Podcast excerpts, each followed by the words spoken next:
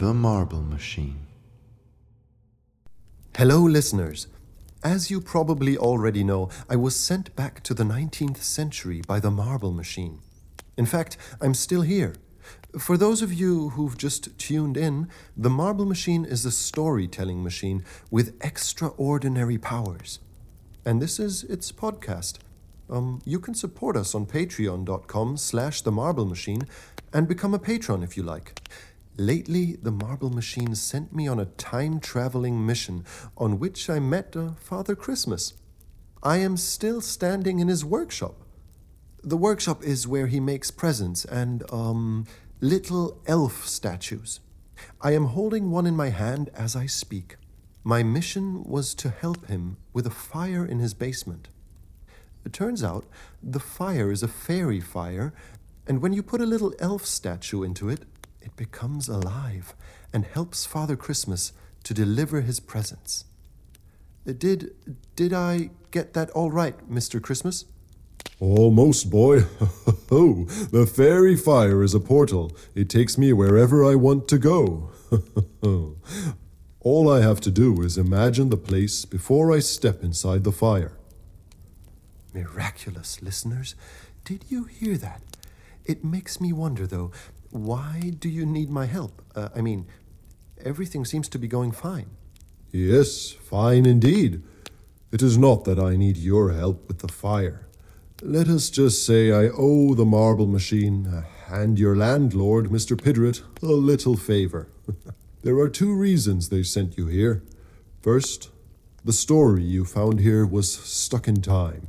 The marble machine couldn't get to it. That's why it needed to send you. And secondly, and that is why you are here in my basement, you should bring back an elf statue for Mr. Piderit. I see. Well, I must get back to work now, boy. All those presents don't make themselves, you know. Ho, ho, ho. Was a pleasure to have made the acquaintance. Oh, sure. Um, likewise, Mr. Christmas. But the fire, um, what should I do? Oh, well, isn't that obvious? You have the elf statue in your hand already. Take it, think of home, and off you go. You, you mean? Yes, I, I guess you do. Otherwise, you wouldn't be pointing your finger at the fire. Right, listeners? The things I do for the marble machine, eh? um, so this won't burn me? Not a hair on your skin. Want me to give you a little push? No, no, thanks. I'll, I'll manage. Taking a step closer now, hearing the fire crackle. it doesn't seem to be very hot, though. I can't believe I'm doing this. I'm putting a finger into the flames now. And. Oh! Hmm, strange. It feels a little chilly. Not hot at all. okay, um, think of home, and here we go. Oh, look, I'm in the attic, and Tim and the marble machine are here to welcome me. Oh, feels so good to have you guys back at last, my friends. The time traveling adventurer has returned. Ja, and with him, his time traveling sidekick, Norbert Nörkelin. Whoa. Uh, An elf, listeners. I forgot about the elf statue. It has come to life. Oh, so I have indeed, yes, yes. Please, please call me Norbert. Uh, Tim says that he is proud of me for having accomplished the marble machine's mission. Well, to be honest, I didn't do much. but now that you mention it, I feel rather satisfied with myself, too. But why did the marble machine want an elf? I- no offense, Norbert? But why are you here? Well, meine Wenigkeit is here to help. Oh, um, true. Listeners, Tim says it's time for the next story. Well, Tim said he will tell me all about why Norbert is here after the story. ah, there is that familiar sound that I missed so much while being away time traveling. The marble machine is preparing a marble. There's the marble. A nice, fat, purple one. Here we go! A New Beginning. Written and narrated by Jacob Graf. Recorded and edited by Tim Höfer. Did you know that the way people arrange their rooms reflects how they feel? Susan asked, as Michael moved his king size bed to another part of the room. It happens completely unconscious. When you reorganize your outside world, it's often to express what's going on inside. What are you saying? Michael asked. Nothing specific, just that it makes sense that you would rearrange your furniture now that she broke up with you. Michael knew that his sister had a point. It can be dangerous sometimes, Susan said. I'm late for an appointment, Sue, he said, grabbed his coat, and made Susan leave the flat. It was already dark when Michael returned. The moonlight curiously crawled through his drapes to inspect the new arranged room. It cast a row of horizontal shadows on the wall facing the bed. The shadows looked like a barcode. Sleep didn't come easy for Michael. He got up and removed his little bonsai from the windowsill so that the moonlight hit the wall without anything crossing its way. A barcode, he murmured, and when he lay down again, Michael fell asleep instantly. Violently ripped out of his sleep, Michael found himself trapped inside a hard plastic cover. There was no opening in the transparent coffin that surrounded him. I'm going to suffocate, Michael thought.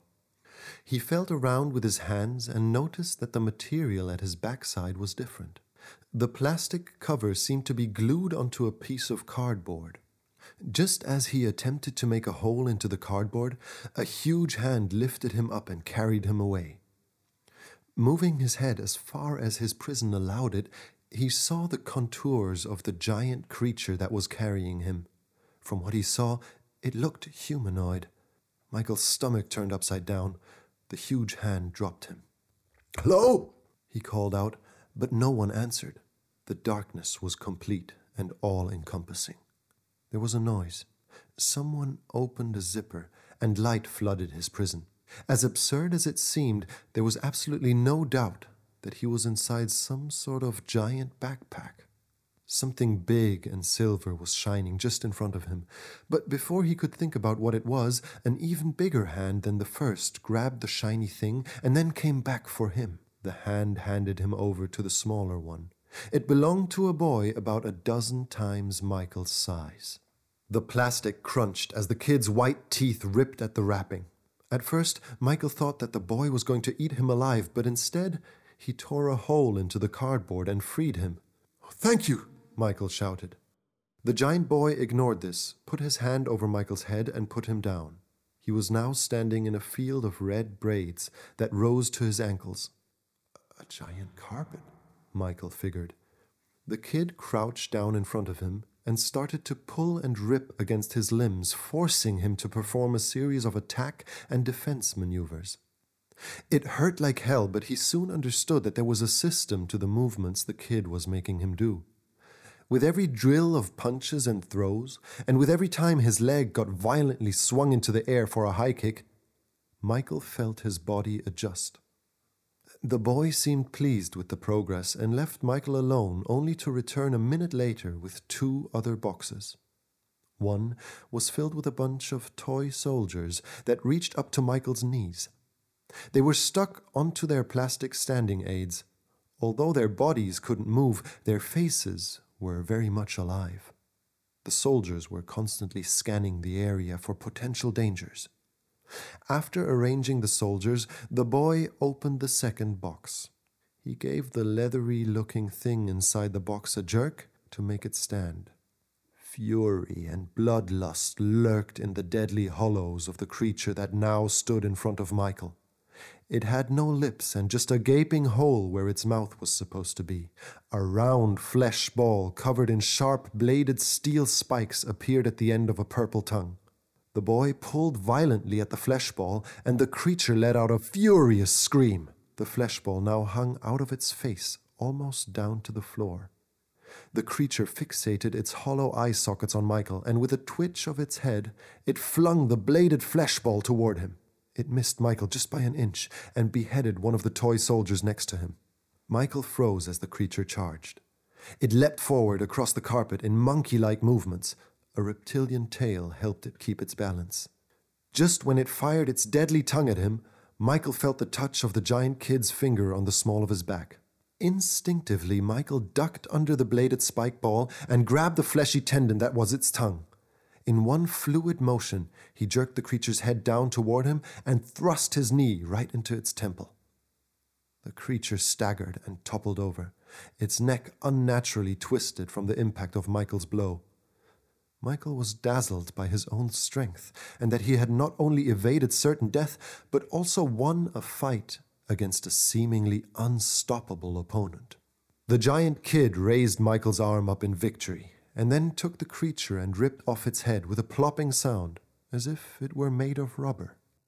The new hero of the underworld saved the terrified villagers. The boy cheered, and the toy soldiers cheered with him. Our new hero!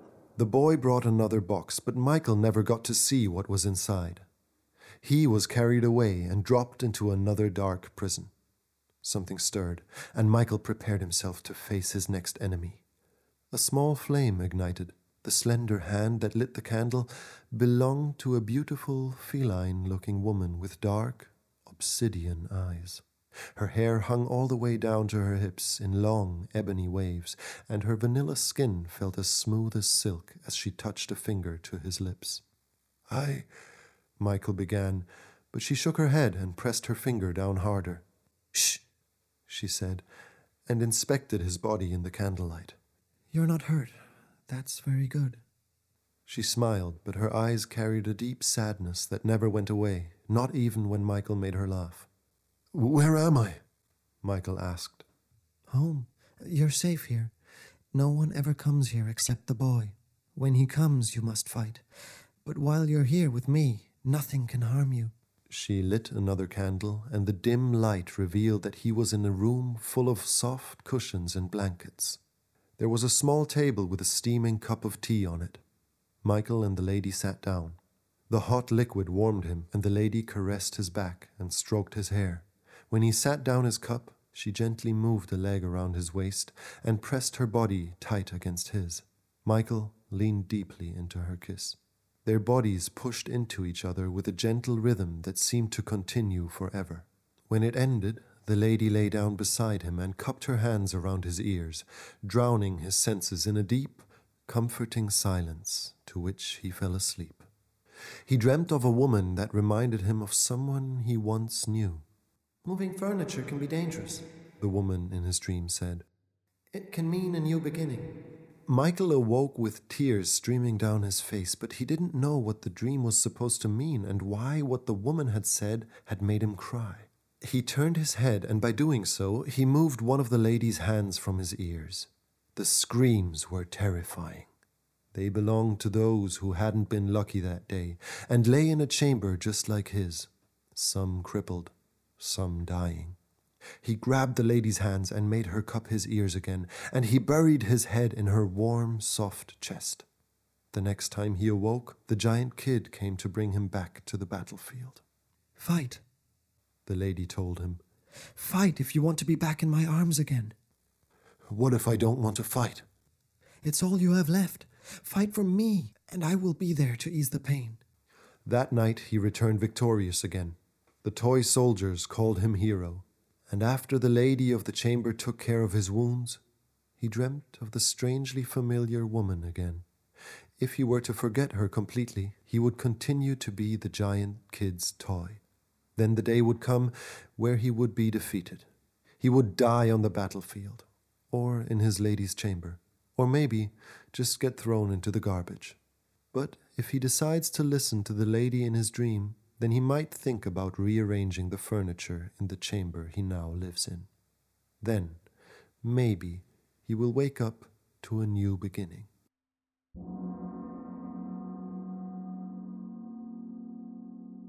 Welcome back, listeners.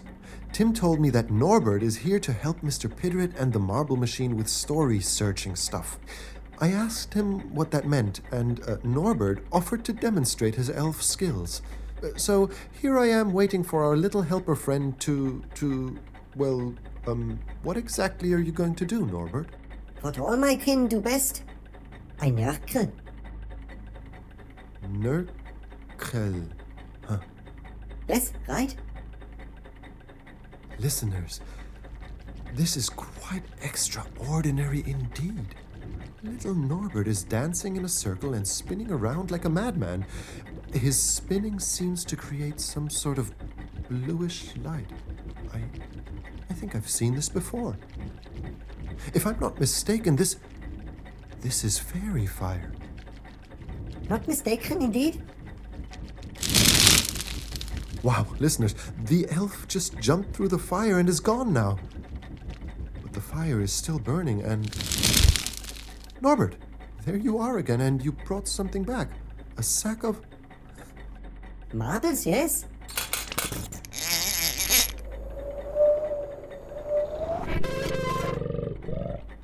Tim says the marble machine can access stories from other times and dimensions more easily with Norbert's help and the use of the fairy fire. Oh, oh, I see. So what happens is that Norbert travels to a marble machine in a different dimension. Well, I guess we can expect some spectacular new stories soon then. Hmm. Tim says Norbert also will help Mr. Piderit with some of his business, but that, says the marble machine, is none of our business.